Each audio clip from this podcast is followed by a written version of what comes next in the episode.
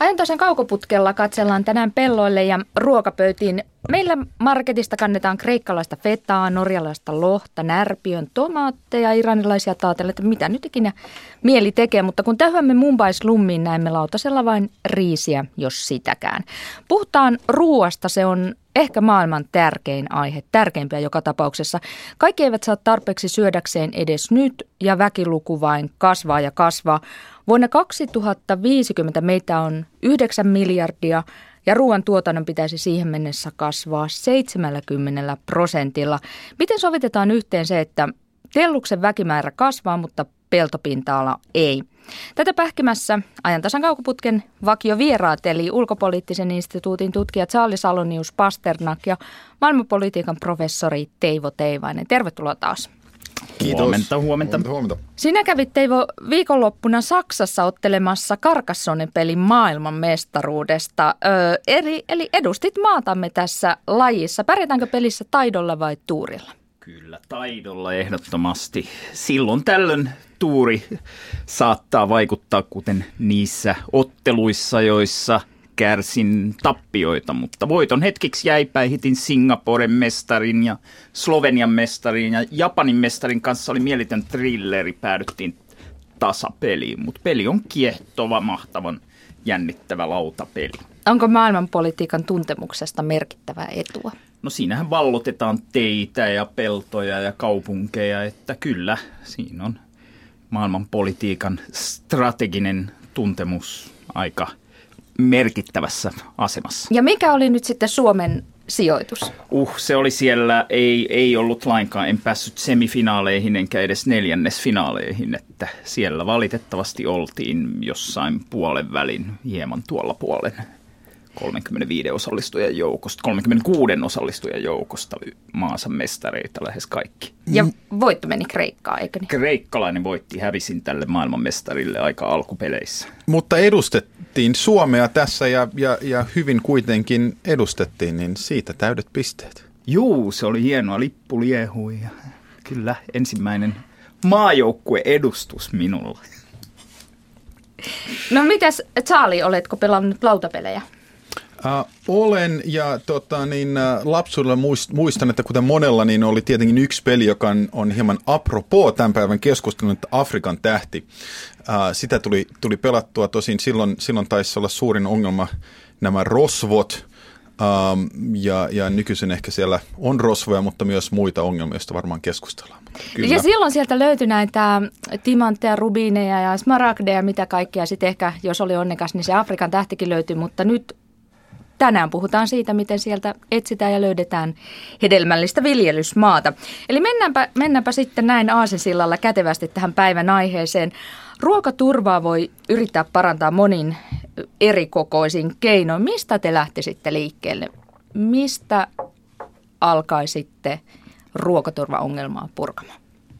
No kyllä siinä kannattaa katsoa sekä maailmanlaajuisiin asioihin pörssikeinottelijat kuriin, Chicagon ruokapörssiin kiinnittäisin huomiota, mutta ihan henkilökohtaisista tottumuksista. Hävikki on yllättävän iso ongelma ruokakysymyksissä. Ja yksi osa sitä on, miten meidän kaltaiset ihmiset heittää aika paljon ruokaa menemään.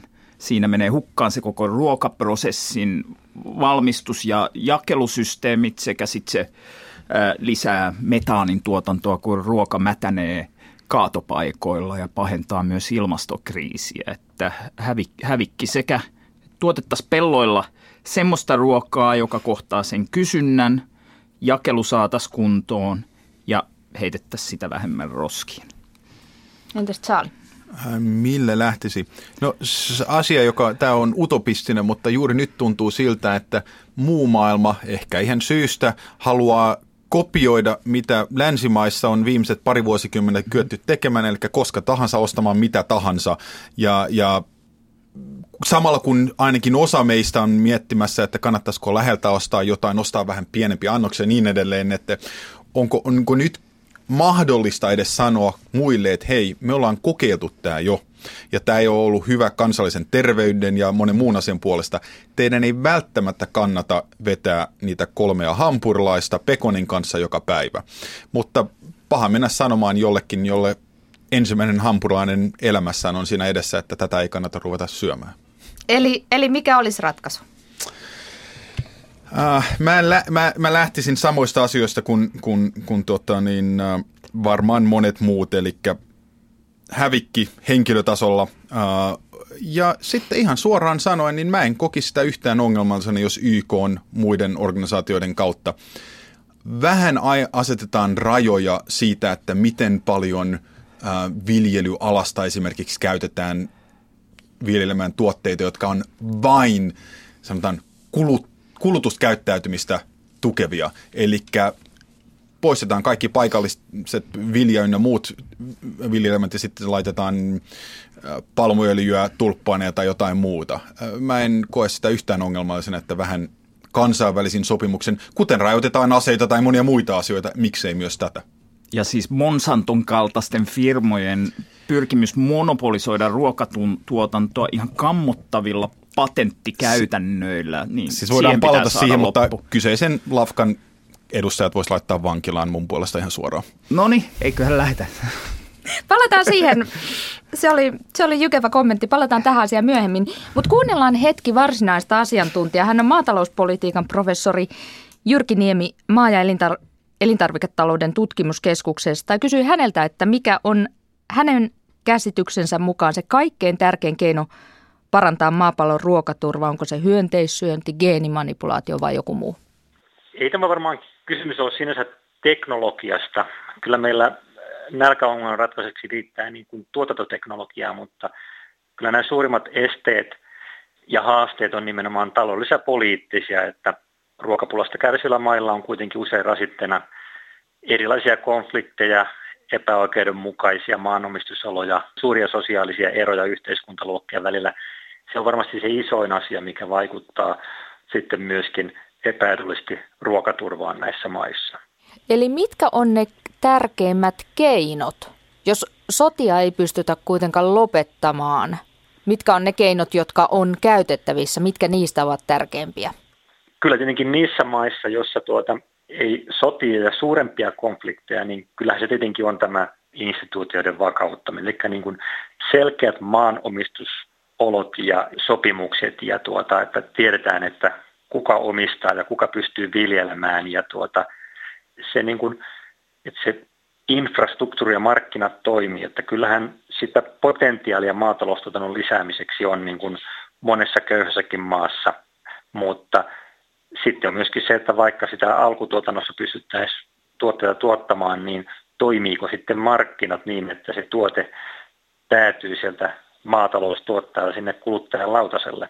Yksinkertaisesti niin kuin ei ole riittävästi teitä, ei ole kuljetuskalustoa, ei ole niin kuin selkeitä markkinoita alkutuotannon jälkeen, että mihinkä ne tuotteet menee.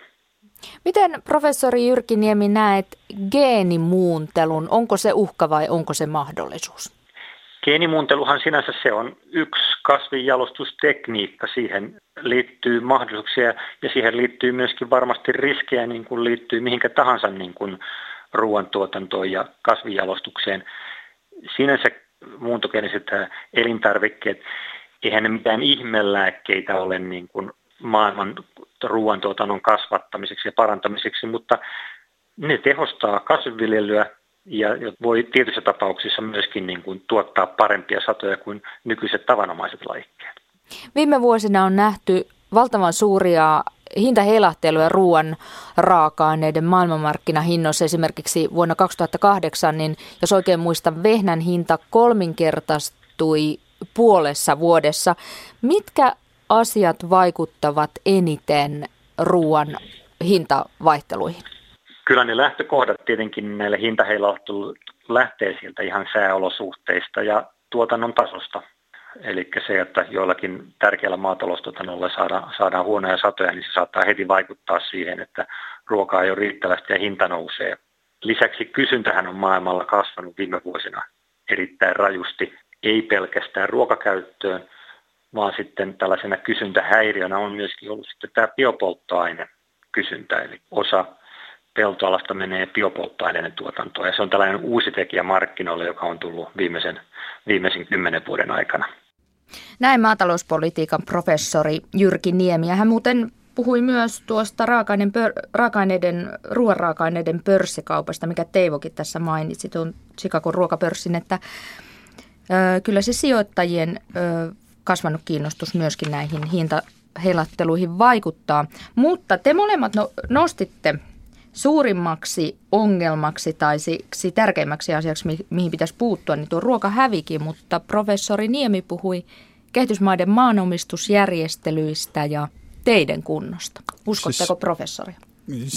Ky- kyllä, ja tämä maanomistus, niin sehän on taas yksi äh, siirtomaavallan kolonialismin perinteitä, eli silloin oli Crown Lands, äh, joko hyvin henkilökohtaisesti kuten Kongossa tai sitten Britanniassa vähän laajemmin ehkä, jos näin voi sanoa, niin äh, valtio omisti nämä maat. Äh, tämä järjestely toimi erittäin hyvin Afrikan uusille johtajille 60-70-luvulla, hyödyllistä heille. Ähm, ja niin kauan kun niistä ei saanut revittyä niin paljon rahaa irti, niin annettiin paikallisten käyttää maata, kun se käytetään. Sillä hyvin iso osa maasta on yhteiskäytössä. Ähm, sitten yhtäkkiä, kun ruvetaan saamaan rahaa siitä, niin potkitaan paikalliset joko pois täysin, tai sitten sanotaan, että te ette enää saakaan käyttää tätä. Ähm, ja huono teille, jos, jos ette saa ruokaa täältä, että menkää ostamaan. Niin kyllä se on ongelma. Joo, mutta mä en näe, että ratkaisuna itsessään se, että vakautetaan tilannetta, vakiinnutetaan omistussuhteita, niin se, sehän nykymaailmassa yleensä tarkoittaa sitä, että aidataan näitä yhteiskäytössä olleita maita, oli ne sitten valtion omistamia hallitsemia tai paikallisyhteisön hallitsemia, niin niitä aletaan aidata yksityisomistetuiksi maiksi, määritellä niille yksittäisiä omistajia ja se on usein se ensiaskel siihen, että ne siirtyy näille suurille maanomistajille. Ei aina, mutta tämä on historiassa ollut se näiden niin kuin maan rohmuamisten metodi jo sieltä niin kuin vuosisatojen takaa, että vakiinnuttamalla omistusolosuhteet saadaan semmoisia paperilappuja, joilla yksittäiset ihmiset omistaa niitä ja silloin sitä omistusta voidaan siirtää.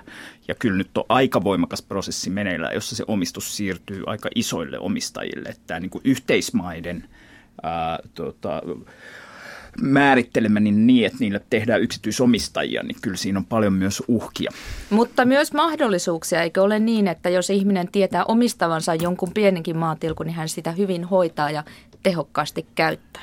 Kyllä jossain on näin ja jossainhan on tehty näihin sitten, niin kuin on jaettu yksityisille pienviljelijöille niitä länttejä, niin on äh, sen tyyppisiä valtion ohjelmia, jossa määritellään vaikka maksimihehtaarikoko, että vaan tiettyyn hehtaarikokoon asti saa yksi ihminen omistaa ja sillä on vältetty sitä omistuksen keskittymistä. Si- siis näinhän se juuri on, jos, on joku suuri y- yritys, usein jolloin voiton maksimointi on, on tavoitteena, niin – otetaan kaikki mahdollinen irti siitä hienosta mustasta mullasta ja sitten siirretään vain viljelmät. Se on halvempaa kuin niiden hoitaminen ja näin kai se on monessa muussakin asiassa elämässä, että jos, jos ei jos tietää, että ei asu jossakin talossa hyvin pitkään, niin, niin, niin miksi sitä hoitaskaan? Tässä tuota niin, geenimanipulaatiosta Jyrki Niemi sanoi, että siinä on hyötyjä ja riskejä. Hän ei siis valitettavasti antanut meille minkäännäköistä valmista mielipidettä. EU:ssa ollaan hyvin kriittisiä, on oltu koko ajan kasvien geenimanipulointia kohta ja esimerkiksi Tiedelehden syyskuun numeron pääkirjoituksessa sanottiin, että tämä geenitekniikkaa vastaan Euroopassa tunnettu pelko, se on ihmisen ja luonnon suurimpia uhkia ja Eurooppa on taantumassa kasvinjalostuksen takapajulaksi. Miten te geenien manipulointiin suhtaudutte? Mehän ollaan yritetty manipuloida niin eläimiä kuin, kuin kasveja ja halutaan ihan sysimustia tulppaaneja ja muita, niin tätä on yritetty. Nyt se vain sitä kyetään tekemään helpommin, nopeammin, joka itsessäänkään ei ole huono asia. Huono asia tulee, kun pyritään yksittäisiä pieniä manipulaatioita aina saamaan niille patentti tai joku muu vastaava – käyttöoikeus ja sitten vielä manipuloidaan esimerkiksi vastainen niin, että vain näitä kahta voidaan käyttää yhdessä. Ja täl, tätä kautta sitten minä pelkään, että tätä luonnon monimuotoisuutta ei vuosikymmenen aikana, mutta parin vuosisadan aikana, niin tuhotaan hyvin tehokkaasti ja järjestelmällisesti. Ja jos nyt jotain ollaan opittu parin miljardin vuoden aikana, niin luonnon monimuotoisuus on ihan hyvä asia. Eli että kohta tämä pahamainen Monsanto omistaa kaikki maailman kasvit. No sen mäkin näen. Viljelykasvit ainakin. Juu, geenimuuntelun suurimpana ongelmana nimenomaan elämänmuotojen muuttamisen kauppatavaraksi ja silloin nämä Monsanton kaltaiset yritykset tulee ja määrittää, että sä saat sillä pellolla viljellä vaan tätä meidän tuottamaa, omistamaa lajiketta ja ihmiset tekee diilejä, että sitten siellä ei saa mitään muuta viljellä, siemenviljaakaan ei saa itse säilyttää, kaikki ostetaan Monsanton kaltaisilta firmoilta. Ja tämä on se iso uhkakuva, mitä liittyy, että se, että ihminen pyrkii teknologiseen edistykseen ja harjoittaa kasvinjalostusta ja vaikka sitten menee sinne geenien sorkkimisen puolelle joskus, niin se ei mulle ole se suurin ongelma itsessään tässä geenimanipulaatiossa, vaan se niin kuin välineenä kaiken muuttamiselle kauppatavaraksi. Siis ihan, ihan samo, samoilla linjoilla, ää, jos pystytään luomaan joku tomaatti, joka tietyllä alueella sitten ei vaadikaan niin paljon ää, myrkkyjä ää, niin, että sitä voi myydä, niin se on hyvä asia. Mä en ehkä tarvitse neliskulmasta tomaattia kuitenkaan.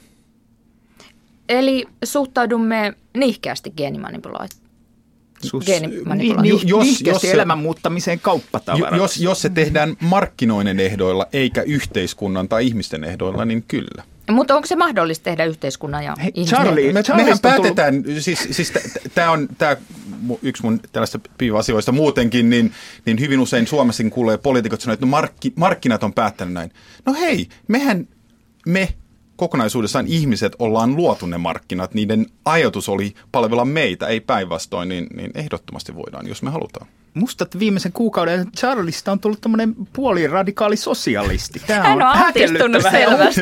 Onko nämä meidän Onko sessiot ollut liian usein täällä? Tähän, tähän. Kyllä se varmasti näin on. Kyllä se on Teemu sinun ansiotasi. No sitten otetaan toinen hyvin tärkeä tähän ruokaturvan liittyvä asia, joka on kanssa tämmöinen toisaalta ja toisaalta on hyötyjä ja on haittoja. Eli kansainväliset maakaupat. Varakkaat maat hankkivat usein 50 tai 100 vuoden vuokrasopimuksilla viljelysmaata toiselta mantereelta ja pari viikkoa sitten esimerkiksi kaksi kiinalaista valtionyhtiötä vuokrasi kymmenisen prosenttia Ukrainan pelloista. Millä mielin te seuraatte näitä kansainvälisiä maakauppoja, joita on tehty siis kiihtyvässä tahdissa viimeiset kymmenen vuotta? No tästä taas mä ymmärrän sen, että ainakin tässä vaiheessa maailmassa, missä voidaan tuottaa ruokaa, etenkin viljatyyppistä ruokaa ja missä ihmiset on, niin ne on täysin epätasapainossa. Eli mä ymmärrän tämän tavallaan ja mä jopa ymmärrän, että joku valtio, joka kokee, että heidän vastuullaan tuottaa, ruokkia kansansa, tekee tämän. Ähm, kysymys on taas, että millä ehdoilla, äh, antaakseen vähän osviittaa, miten paljon maata tämä on, niin se alue, jonka Kiina on liissannut Ukrainalta, se on Belgian kokoinen alue.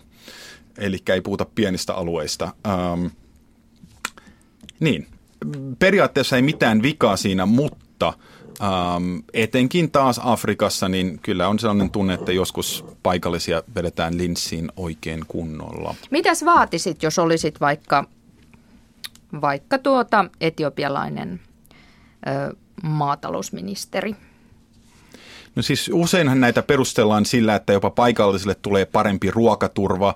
No riippuu sopimuksesta, jos on mahdollista viedä kaikki tuotanto maasta pois – niin, niin miten se ruokaturvaa parantaisi? Luultavasti heikentää ainakin alueellista ruokaturvaa.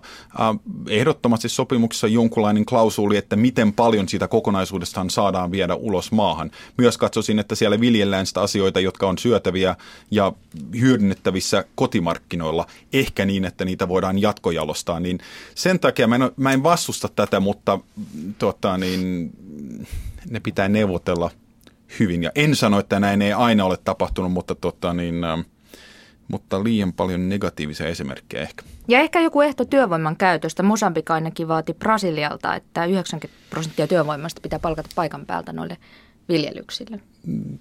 Joo, se on hyvä, hyvä klausuuli niissä. Kiinalaisillahan esimerkiksi Afrikassa on aika usein tapana erilaisissa megahankkeissaan tuoda iso osa työvoimasta Kiinasta ja se usein kismittää afrikkalaisia, niin mä näen, että Mosambikin klausuuli nyt brasilialaisille pitää ymmärtää myös tässä kontekstissa. Eli oletko Teivo samaa mieltä Charlen kanssa, että tietyin ehdoin tämä on ihan fine?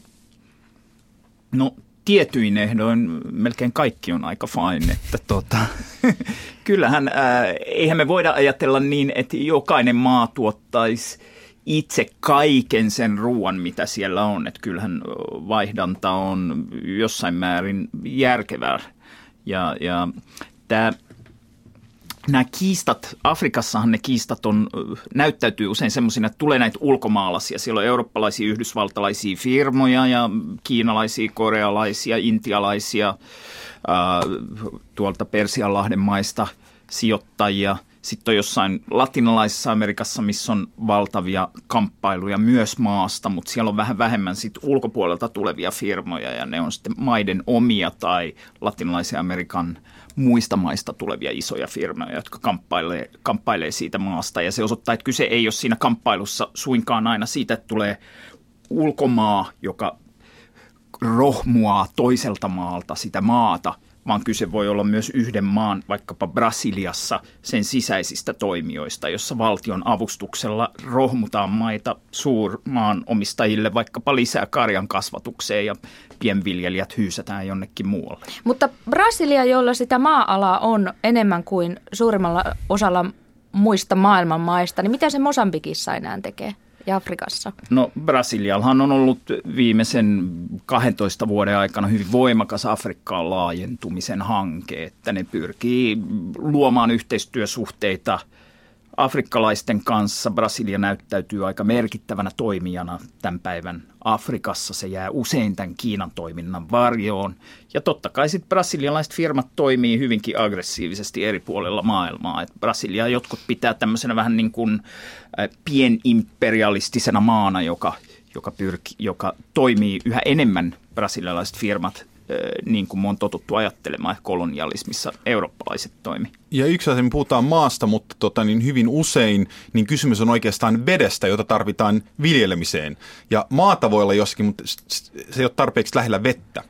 Eli ostetaan paikkoja, jotka on no Niilin molemmilla puolella Afrikassa, koska vettä nyt sattuneessa sieltä löytyy, toisin kuin lähi jossa voisi olla ihan viljeltävää maata joissakin paikoissa, mutta siellä ei ole tarpeeksi vettä niin usein hankitaan se maa ja samalla saadaan se veden käyttöoikeus, joka tietenkin myös aiheuttaa mahdollisia muita ongelmia. No miten tärkeänä te tässä kansainvälisten maakauppojen maailmassa näette omavaraisuuden vaikka Suomessa? Että Suomessa tuotetaan ruokaa, vaikka se veronmaksajien tukea aika paljon vaatii. Siis, kuten tuli esille, niin ajatus, että olisi täys omavaraisuus missään, niin, niin tuntuu itselle aika vieraalta, plus mä pidän banaaneistani. Uh, mutta tota, niin, kyllä mun mielestä on ihan fiksua jokaiselle valtiolle, jos on mahdollista, varmistaa, että ainakin perus jonkunlaisen perustuotanto löytyy kotoa. Ja jos se maksaa vähän enemmän, niin, niin ainakin Suomessa jotkut kuluttajat on valmiita maksamaan siitä, koska he kokee eri syistä, eettisissä tai käytännöllisissä tai muista, että on valmis maksamaan siitä kotimaassa tuotetustaan enemmän.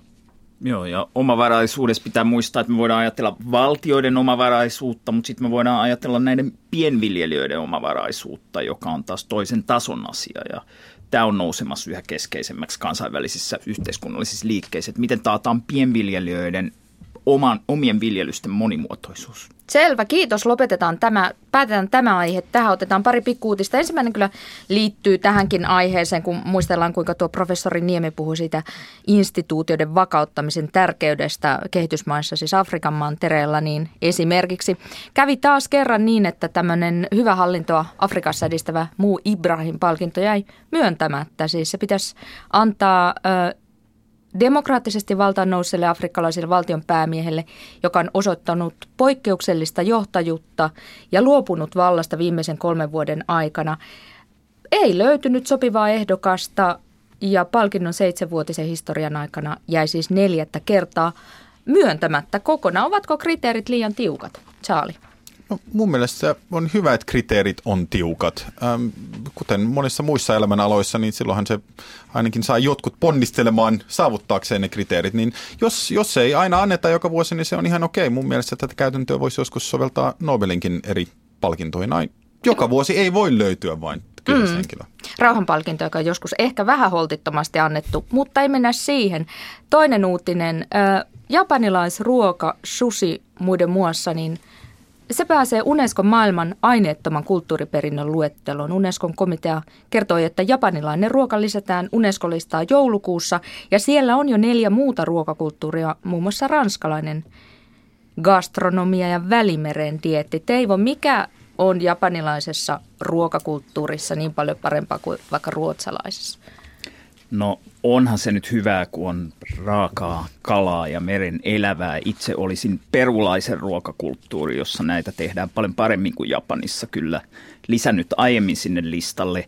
Japanissa kyse on myös siitä, että on saatu lobattua japanilaista ruokakulttuuria aikana, jolloin sekä ydinonnottomuus Japanissa että tonnikalojen liikakalastukseen liittyvä huoli susin epäeettisyydestä kalvaa japanilaisten ruoantuottajien tulevaisuusnäkymiä. Ja se toivotaan, on saavutus se. Toivotaan, että siellä toivotaan, että tällä palkinnolla nyt saadaan uutta iskua tähän äh, tota noin, susin markkinointiin maailmalla.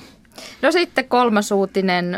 Saksalaislehdet kertovat, että Yhdysvallat on vakoillut liittokansleri Angela Merkelin puheluita, salakuunnelleet kännykkää vuosikausia. Nyt sitten on vähän ristiriitaista tietoa, että onko Barack Obama tiennyt siitä vai eikö ole tiennyt. Mitä sanot Saali, sotiko liittolaismaan johtajan kännykän kuuntelu vakoilun moraalisia periaatteita vastaan, jos sellaisia Mä en on? ehkä käyttäisi vakoilua ja moraalia mitenkään yhdessä, mutta ymmärrän. Minäpä niin, äh, no siis, äh, kuninkaat on kautta aikoin halunnut tietää, että mitä toisten kuninkaiden neuvonantajat niille kuiskii, niin, niin nythän se on vain mahdollista kuunnella koko ajan, niin, niin äh, tämä ei ole niin uniikkia, mutta tota, niin, äh, mä luulen, että suurin ongelma on tämä skaala. Eli Yhdysvallat on kehittänyt kyvyn kuunnella kaikkia näköjään. Ja se tietenkin voi häiritä. Ei nyt ehkä mua, mä en ole niin kiinnostava, mutta mä ymmärrän, miksi tämä on nähty ongelmana. Mä myös voin ajatella, miksi tästä ei ole tullut suurempaa porua Euroopassa, koska hei, suurin osa meistä hyötyy, ei kansalaisina, mutta valtioina tästä yhteistyöstä kuitenkin. No onko Yhdysvallat ainoa maa, joka näin toimii vai ainoa maa, joka on tähän mennessä jäänyt kiinni?